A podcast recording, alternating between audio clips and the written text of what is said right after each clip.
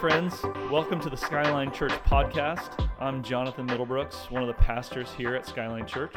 Skyline is a worshiping community, a disciple-making community, and a generational community.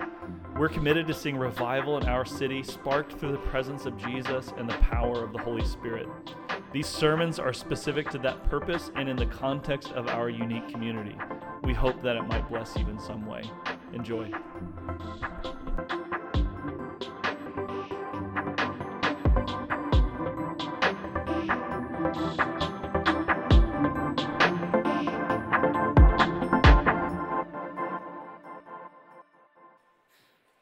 All right.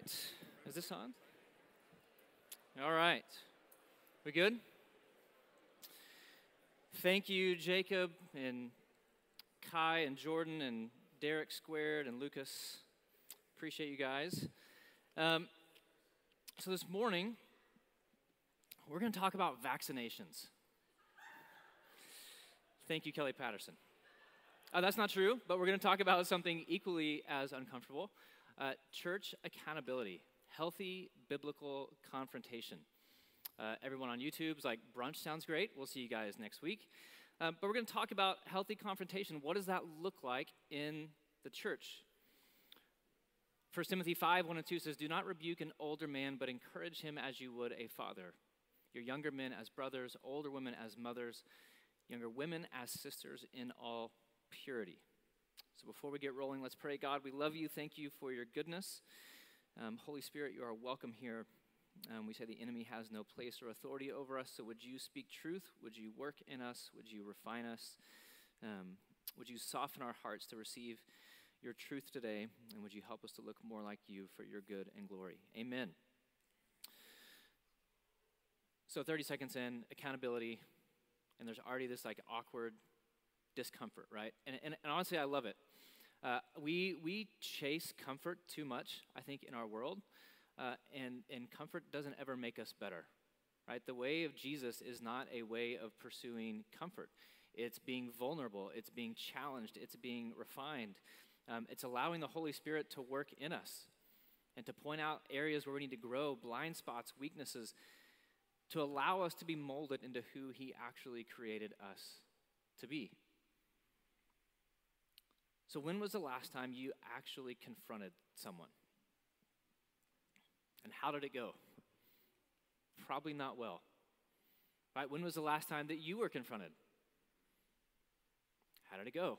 If you're like me, you probably didn't receive it very well.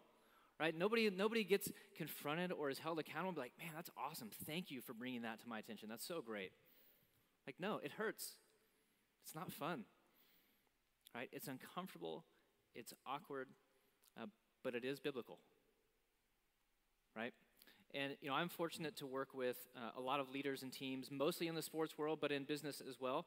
And when we look at teams that consistently perform at a high level, right, whether that's winning basketball games or generating a lot of sales, a lot of revenue, whatever success looks like in your world, one of the common hallmarks of those teams that they have a culture of accountability. Right? They hold each other to a high standard.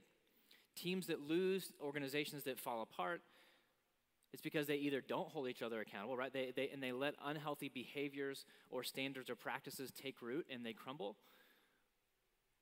or they do accountability as shame and judgment and discipline, and it just creates bitterness and distrust and disconnect, and they crumble. But the best teams love each other. They trust each other. And they hold each other accountable to a high standard. They're made up of imperfect humans, so when people go off the path, they gently remind them, like, "Hey, that's not who we are. That's not who you are. Let's get back on the path. Let's be who we said we were going to be. Let's be who we agreed to be." You know, it was interesting. My oldest son, his baseball team last year, we were in a game, and they'd made a few mistakes that were not like them. They weren't playing up to their potential. So they're out in the field, and their coach is frustrated. He wasn't mad at them, but he yelled out. He goes, "This is not who you are." Right? And it wasn't out of shame. It was like, "Hey, these mistakes, this isn't you. You're better than this. I've seen you practice. I've seen you play. I know your potential. Get back to being who you are." And that is what accountability looks like. You know, how many of you guys think, show of hands, how many of you think that Jonathan, as the lead pastor of Skyline, should be held accountable to his life, his leadership, his decisions, his character, his marriage? Like, show of hands, how many of you think that's true? Every hand should be up, by the way. It's not awkward, it's not bad. He's not here, he doesn't know. And that's not to say he's screwing up, right? I'm just saying in that position, right, we would agree that there is a certain standard to which Jonathan should be living at. Not a perfect standard, right? He's a human just like us. Now, what about your boss at work? Should they be held accountable for the way that they make decisions, for their leadership, for their character? Show of hands, unless your boss is in the room. Right? True. What heads of school, government officials, right? All these things, we think these people should be held accountable. I mean, shoot, if you go to Starbucks and the person gives you 2% instead of soy, we demand accountability. You take your clothes to the dry cleaners and they mess up your shirts. Like, you ruined my shirt. I demand accountability. You need to take ownership of this thing that you did. If Jeff 3 streets over doesn't mow his yard, he needs to be held accountable. Not in person, of course. We're going to do that on the neighborhood Facebook group. But like, we want accountability for everyone else, but we want grace for us. Truth for them, grace for me. That's not how any of this works. We actually need both. We all need grace and truth. And it feels like we can live in this world of 2 extremes, right? On one hand, if someone sins, if someone says something we disagree with, makes a poor decision, out of character judgment, we cancel them. Now, we don't confront them, we cancel them. You are beyond redeemable. Like, that doesn't sound much like the way of Jesus. But on the other side, oftentimes we don't confront. We instead turn a blind eye, and we call it acceptance, we call it tolerance, we call it privacy, we call it individualism. You do you, I'll do me, right? Your faith is your faith, and my faith is my faith. But again, it's not how this works. You have a personal relationship, but a communal faith. Like, we are all in this together. And what that does is we knowingly let people go down the wrong path. We knowingly let our brothers and sisters step into sin, which is sin. And when we talk about accountability, by the way, it's church people. It's not unbelievers. They've not committed to follow the way of Jesus. So we can't hold them accountable to something that they've never agreed to a commitment that they've never made in life. But we've made too often accountability a dirty word in our culture, in our society, and we've replaced it with judgment. Because if it's judgment, then that person is a jerk, and I can dismiss whatever it is they're saying. Right, if you're judging me, well, who are you to judge me? I don't have to listen to what you say when you're coming at me that way, which is not true, by the way, because the message could still be true regardless of how they delivered it. But if that sin or if that pattern of behavior, if this thing is being confronted in judgment, then I can defend myself a lot easier. You know, mostly it feels like we don't hold others accountable because we don't want to be held accountable. Like, I know the plank in my eye. And if I point out the plank in my eye, what if in the midst of me pointing out the plank in their eye, they see the plank in my eye, and now we're all talking about planks. Like, that's uncomfortable. I don't want to deal with that. Besides, planks are trendy, so let's just go for it. You know, confrontation is hard. It's uncomfortable. It's awkward. But again, it's biblical, and I'm not going to pretend to be an expert at it. It's not fun. But we have to walk through it. And before we really dig into it, I do want to acknowledge, like, some of you have been hurt by accountability. You've been hurt by church confrontation. And used the wrong way, it can create shame, it can be used to manipulate, it can be used for abuse, and none of that is good or wrong, or good or the way of Jesus, right? That is wrong, that is sin. If that's happened to you, I'm sorry. And I get it, but I hope that you can, even with that experience, hold that in this hand, but consider, like, that confrontation actually is a good thing. When done in love, when done in humility, it actually makes us better. Because one thing accountability and confrontation are not about is shame. Right? If you are shaming someone, that's not holding them accountable. That's judgment. That's ego. That's not what Jesus modeled. That's not what his disciples or the apostles modeled. And so don't hear shame or judgment in anything that comes out today. You know, I think too often the enemy tries to get us to dismiss the truth of conviction with the shame of judgment. Right? Does that make sense? Too often the enemy tries to spin the conviction of truth, because truth cannot feel good. It can convict. We have to be willing to listen to the Holy Spirit, to consider what's actually being said and not immediately label it as shame and judgment, because that's exactly what the enemy wants from us, so that we can keep on living in a pattern of sin. And what happens in those situations is we get to make the other person our enemy. Right? If I think you're judging me, now you're my enemy. Now it's me against you. But it's not me against you, it's us against sin. It's not me against you, it's not you against me, it's us against sin. Sin is the issue, not you. You are a son or a daughter of the King. We have to get to the root of sin. So when it comes to accountability, there are two sides of it, right? There's the person that's confronting, and there's the person being confronted. But both have a role to play in whether or not this goes well. So let's start with the person. Like, if you have to hold someone accountable, if you have to confront someone, now is this even something we should do? Right, again, I mean, who are we to tell someone else how to live? Who are we to tell someone that they're living in sin, that they're pursuing a false teaching, that they're straying from the way of Jesus? We are sons and daughters of the King, filled with wisdom and power and the authority of the Holy Spirit, and we are supposed to model the way of Jesus. And Jesus confronted people. He confronted sin. We are to correct people. Now, that doesn't mean you go around like you don't need to, don't become the sin police. Right? Like, that's not the way of Jesus. That's pretty much the opposite of every fruit of the Spirit. So that's not the point of like, okay, so I guess leave here and like have my sin radar on. No. Right? That's not what this looks like.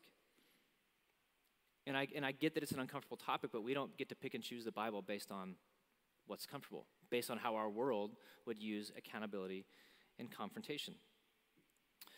So look at Galatians 6:1, right? There's a way to do this. So brothers and sisters, if anyone is caught in any transgression, you who are spiritual should restore him in a spirit of gentleness, not shame, not embarrassment, not public humiliation, not a personal attack.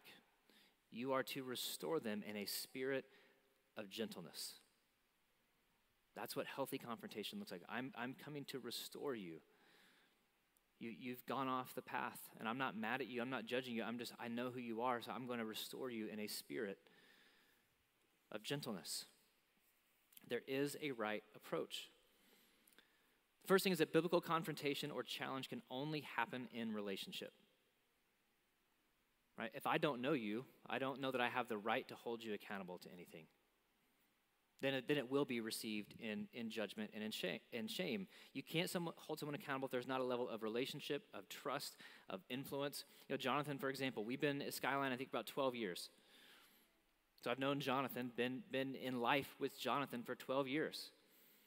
We've laughed, we've cried, we've prayed, we've encouraged each other, we've had some really difficult conversations.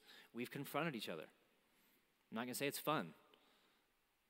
But we also didn't run from it. We had the trust to listen to each other and figure out what the truth is in the middle of it, and to actually get better in the middle of that. We couldn't do that if we didn't have a relationship. And he has permission to speak truth into my life because of that relationship. Hopefully I have that same truth with him. So if he questions me on something, I know where he's coming from. I know his views about me. I know our relationship. There's a history of trust. But I would guess if you're here at Skyline for the first time, welcome, by the way, lots of fun. But if you were to email him after a sermon and not know him, be like, hey, I disagree with this, this, and this, he'd be like, what in the world? I don't know you. Where did this come from? Right? You go post on social media how crazy this Skyline Church is. Like, that's not going to sit well. But when there's relationship, we can speak truth. So it always has to be done in relationship. The second thing to consider when it comes to confrontation is your intent. Like, what is your goal for the person that you're talking to?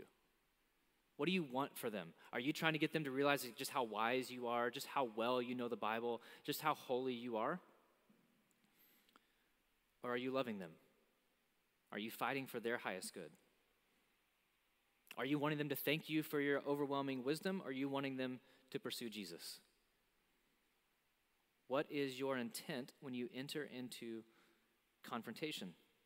You know, again, what I found in working with leaders and teams, that there are three questions that people are thinking about when you're on the other side of confrontation.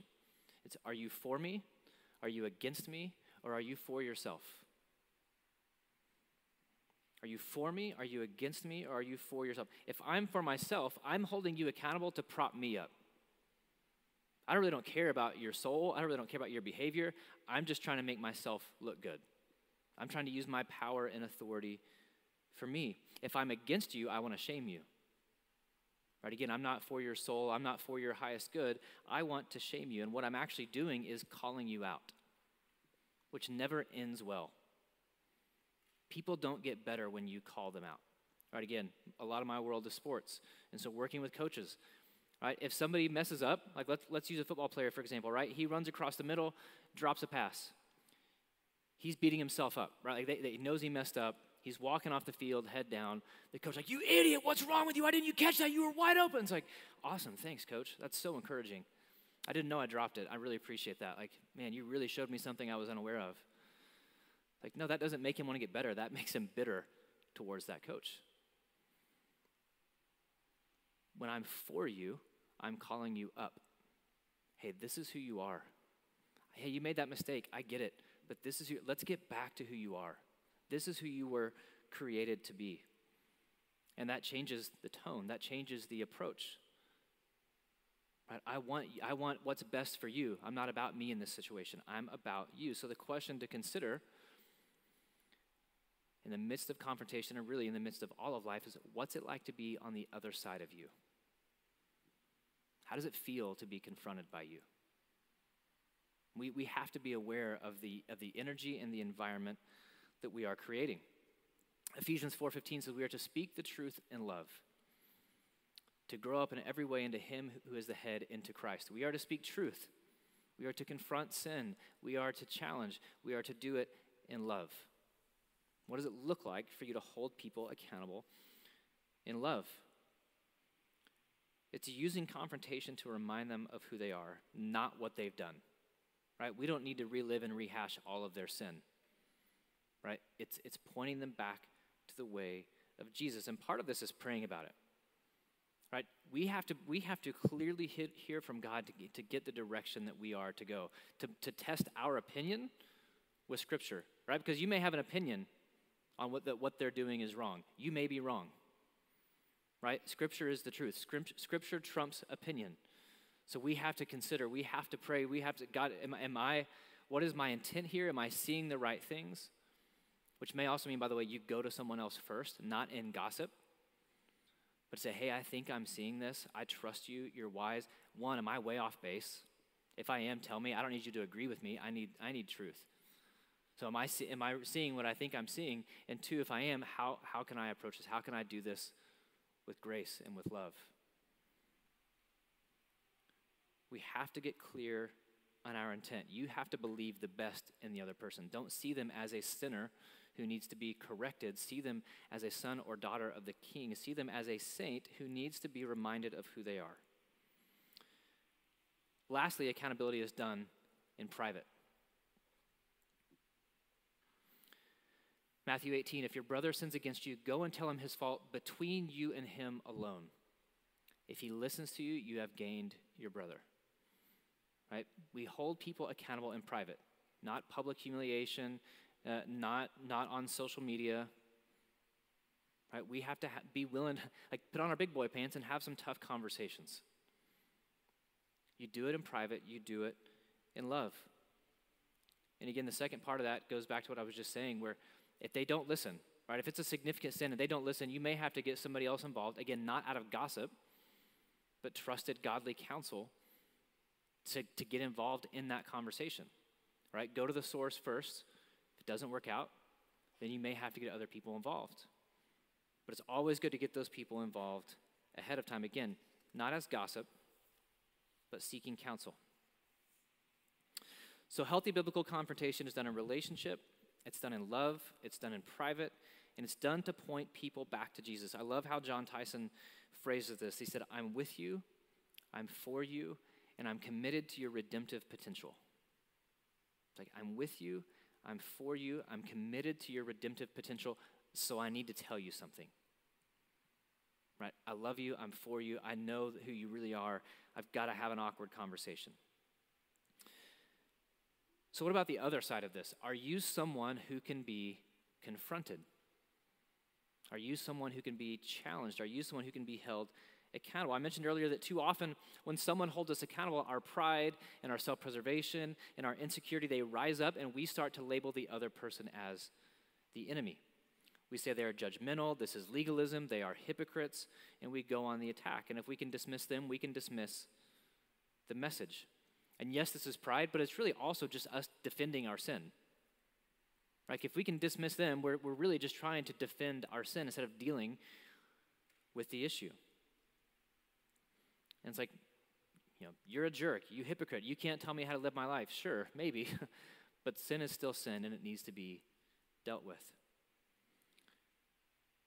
For example, Dewey is a person, Greg Dewey is someone that I trust deeply. Like, he's in my top 5 favorite people in the world.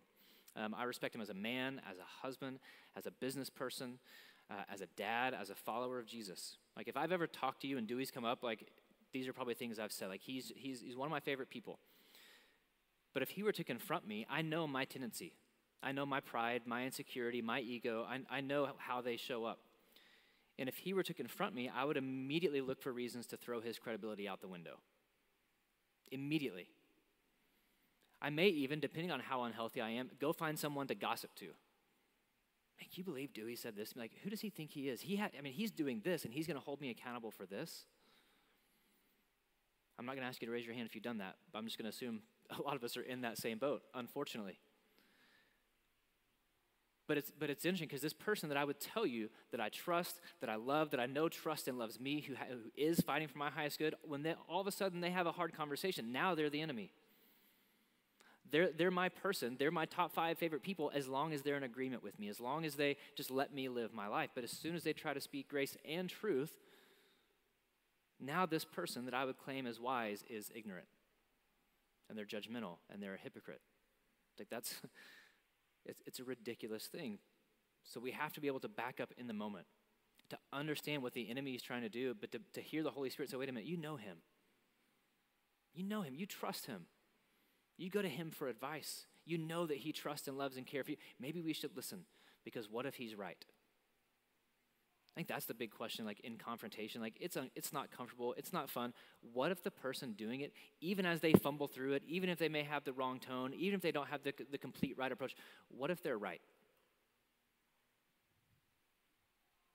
What if what they're saying is actually true? And I think we've too often made our faith a private thing. Like, my faith is, you don't get to, I'll tell Jesus I'm a sinner, but you can't tell me I'm a sinner. It's like, and it's this private thing, but our faith is a communal thing. We are a body, and if one part of the body is sick, then we are sick. Like, Paul was just consistently confronting the church. Not out of anger, not out of shame, but say, hey, we are a body, we are one. Stop going this direction. This is the direction that we are being called to. It's not my way or your way or Billy's way or Sue's way. It's like, I can tell you how my way ends up, and it's nowhere good. There is the way, and the road is narrow. And that doesn't mean we're all robots that look the same, but like, we are called to the path, to the way of Jesus. And the Bible is very clear on like what things are actually sin. And if we are to be followers of Jesus, we are to commit to each day becoming more and more like Jesus. And more often than not, we're going to need help. We're going to need help. I'm an idiot. Like, I screw up all the time. I need people like Paul say, hey, nope, it's not good. You're better than that. Come back over here. I love what Proverbs 15:5 says. A fool despises his father's instruction, but whoever heeds reproof is prudent. In the Message, it says that to welcome correction is good sense. Like, if you're consistently screwing up, wouldn't you want to know? Wouldn't you want someone to say, like, hey, I know you're screwing up. You may not realize it, but there's an easier way. I can actually help you stop screwing up. Like, again, let's go back to sports. If you've got someone who's right-handed constantly trying to play with their left hand, they just think for some reason they're left-handed, and they can't dribble, they can't shoot, they can't pass, and nobody says anything. It's like we're just consistently setting that person up for success. But hey, by the way, try that right hand. See how that works out. It's like their eyes open. It's like, ah. Mal, you want to come up here? Godly accountability, godly confrontation. To despise those things is foolish. It is prideful. And God opposes the proud, which means we are to receive accountability with humility. To not attack their character, but to instead say, thank you enough for caring so much about me that you're willing to engage in this conversation. Because it's not fun to hear it. I'm sure it's also not fun to give this message. But thank you enough that you care enough for me, for my highest good, for my soul, for my life, that you're willing to engage in this discomfort. Thank you for being willing to call me up, because accountability isn't something that you do to someone. Accountability and confrontation and challenge is something that you do for someone, right? You're trying to keep them healthy, keep them whole, right? It's not against them. But to have a friend who cares enough to have difficult conversations, to call you out on your junk, is a beautiful and powerful thing, right? People who are willing to lean in to life. Because too often we think that we have it all figured out. Right? Like, I know what's best for me. I'm good. You couldn't be more wrong. Like, I'm on my path. You're on your path. I can see myself clearly. But we all have blind spots. Like, let's say you go to a business dinner, and you're pitching this client. Like, you got a fresh haircut. You got a new suit. Like, you're feeling good. You think you're hitting all your main points. You're like, man, I think we closed this deal. I think we nailed it. You go to the bathroom, wash your hands, look in the mirror, and there's a big chunk of food. Right? You felt pretty good about yourself all night long. Didn't know there's a big chunk of food stuck in your teeth, and the person across from you, this potential client, actually has no clue what you said all evening. They've just been staring at that food the entire time. Right? We need someone to highlight our blind spots, and we must have the humility to let them shine a light on those things. We need people like Paul, who in Galatians 2 confronted Peter, not just because Peter was being a hypocrite, but because his hypocrisy was spreading.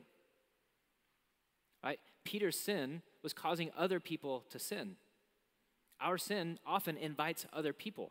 One person follows this way. We have influence. We have relationship. We have trust with people. We think, oh, they seem like they're happy. It seems like a good thing, and we follow along, and now we have a group operating in sin. But Peter confronted him.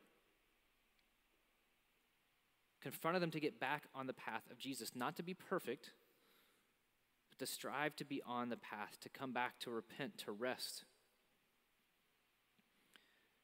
Again, in confrontation, we tend to make everyone else the enemy.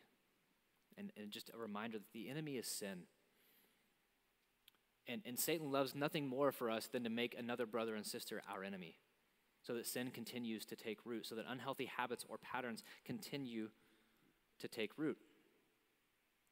But I'm not fighting against you, and you're not fighting against me. We're in a battle together. I'm for you. I'm with you. I'm committed to your redemptive potential, right? It's not dropping an accountability bomb on someone and saying, all right, see you, good luck. It's saying, hey, I'm with you. Whatever healing looks like, I'm in it. This is wrong. I'm not mad at you. I'll walk with you until everything is okay. Jacob, you guys can come back up. You know, again, the point of all this is not to be the sin police. That's a miserable way to live. That's not an accurate representation of Jesus, and it's honestly a great way to end up with no influence and no friends. It's like those are the people that we don't want to be around. But if we're in community, if we're in relationship, we're going to stumble. We're going to get off the path. We are imperfect people trying to be like our perfect king, and when we fall off the path, we can't sit by it in silence, and we can't rush in judgment. All right, we're to enter these spaces to restore them with gentleness. I love what Caleb Arder said. I don't know if he's here this morning, but their policy at Blue 7, right, a business where you're going to have some accountability, some confrontation, is to confront in love, receive in humility. To be the type of person who lovingly confronts people and the kind of person who, with humility, says, thank you for loving me. I may not agree with you. I may not see what you see, but I love you and trust you enough to listen. We are to be iron sharpening iron, who through the power and wisdom of the Holy Spirit, we are being refined and we are called to refine others. It's a process, it's a journey, and we are all walking it together. We are to be Romans 12:8 people. If possible, so far as it depends on you, to live peaceably with all. And where there is sin, there is no peace. Right? Where there is sin, there is no peace. So as we close, think for a minute. Not about who you need to confront, but think about relationship. Where is there a relationship that you're in that's not at peace? There is some pain that needs some reconciliation. And maybe that's a person in this room. You need to get together and pray. Maybe have the prayer team pray over you. Maybe they're not here. You need to set up a conversation. But we are to live in peace. So where's a relationship that's not right at the moment, that needs some healing, that needs some truth, that needs some reconciliation? And what are you going to do about it? Right? Are you going to fight for that person's highest good? Are you going to fight for the highest good of that relationship? Say, hey, we're not as we should be. Let's fix that. Jesus calls us to repentance. Jesus calls us to reconciliation. So who you need to reconcile with this morning? God, we love you. You are good. You fight for us. You give us the strength and courage to fight for our brothers and sisters. God, help us do that with love. Help us see them as daughters and sons of the King. Help us hold each other up lovingly and gently to the path. And help us live with humility. God, any words that the enemy tried to distort this morning, would they fall away? But Holy Spirit, would you work on us? Would you convict us? Would you refine us? Would you humble us? And would you restore us for the glory and for the good of God? Amen.